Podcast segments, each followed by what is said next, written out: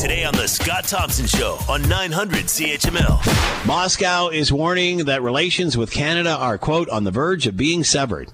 I really didn't think they were that strong.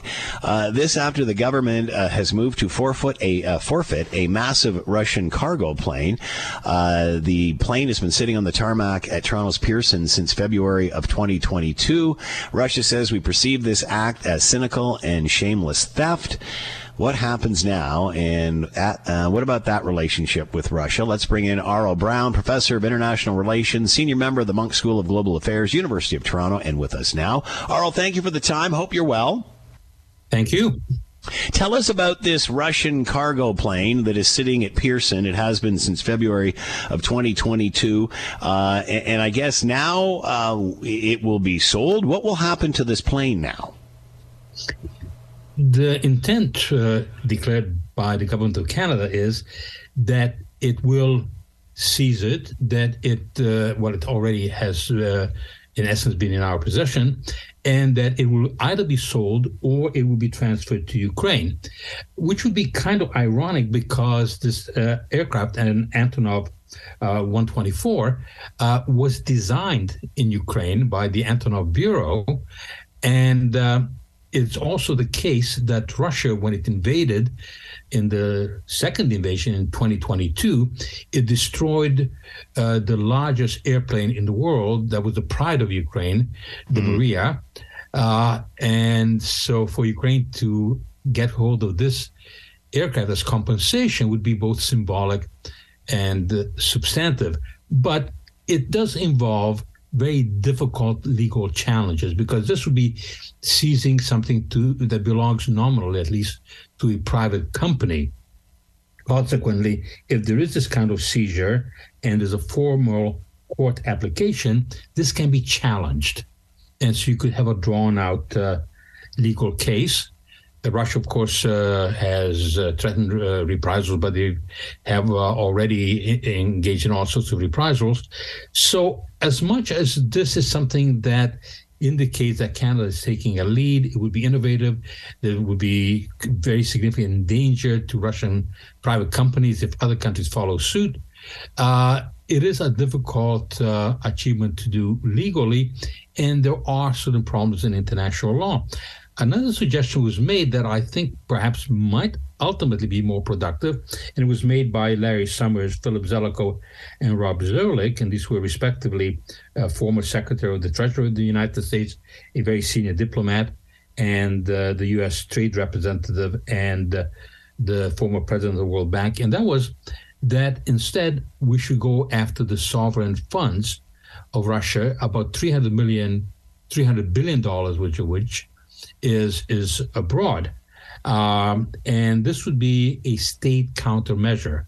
So what uh, this could be done is, uh, what could be done rather in this case would be essentially a kind of extrajudicial means of self-help in the international system. And as long as these countermeasures are proportional, uh, to the wrong that uh, has been done, and that is the invasion uh, of Ukraine this illegal aggression, the horrific damage that was caused, which estimates uh, for the rebuilding of Ukraine are at around 400 billion uh, dollars. Mm. This could be well justified. And I think, uh, in terms of public international law, it may be more doable and it uh, may be uh, less risky uh, in terms of achieving success than what is being proposed right now. Uh, how significant is this uh, seizure? Is this a loss for Russia? Do they care? A plane's a plane. It's only one. Uh, is it more symbolic than anything?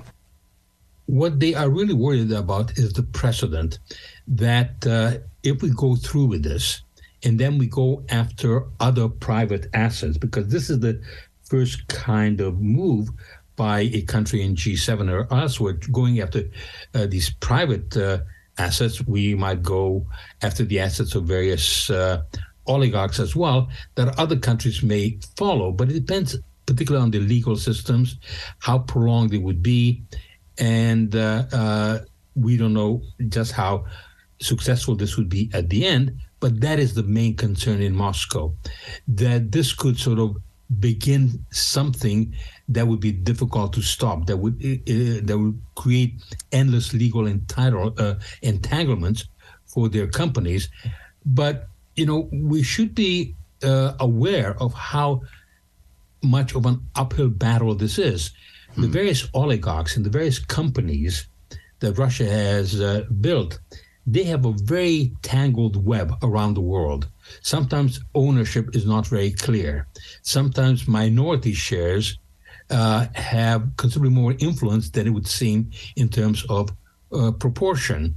And so this is why going back to what I mentioned first, and that is to go for state countermeasures, where you go after the roughly $300 billion that uh, Russia has abroad, which has been frozen, that I think might hit Russia much harder. That could be transferred to Ukraine. And uh, I think that would send the most powerful message. But I'm not averse to trying this. I am just concerned about how long this would take, uh, uh, what the prospects of success are in in courts. Um, would there be opposition uh, in other countries because they're worried about uh, going after private companies? And that that uh, uh, is something to to be tested. Uh, Moscow says that uh, relations with Canada on the verge of being severed. What kind of relationship is there with Russia? As you pointed out, there's not that much of a relationship left. Our trade relationship has virtually collapsed. We used to import from Russia over one and a half billion dollars, I think, uh, per year. That was the latest uh, figure before the war started, and since then, uh, that trade has gone down by something like eighty percent. Uh, and in fact, in the past several months, uh, pretty well down to to zero. We used to get um, platinum from them uh, and nitrates for fertilizers, fertilizer, and so on, and that that basically has has uh, disappeared. So I don't think there's that much to salvage in in economic terms. Uh, but you know, we still have diplomatic relations, and mm. uh, so if they were to actually break off diplomatic relations because they would view this as such a severe threat uh, because of the possibility of emulation elsewhere, uh, then you know we would have uh, mm. fewer means of diplomatic communication. But th- that can also al- always be replaced by other means. You know, we can do it through the Swiss or yeah. some. Other. So I, I don't think we need to be overly worried about the Russian threat of retaliation in this case.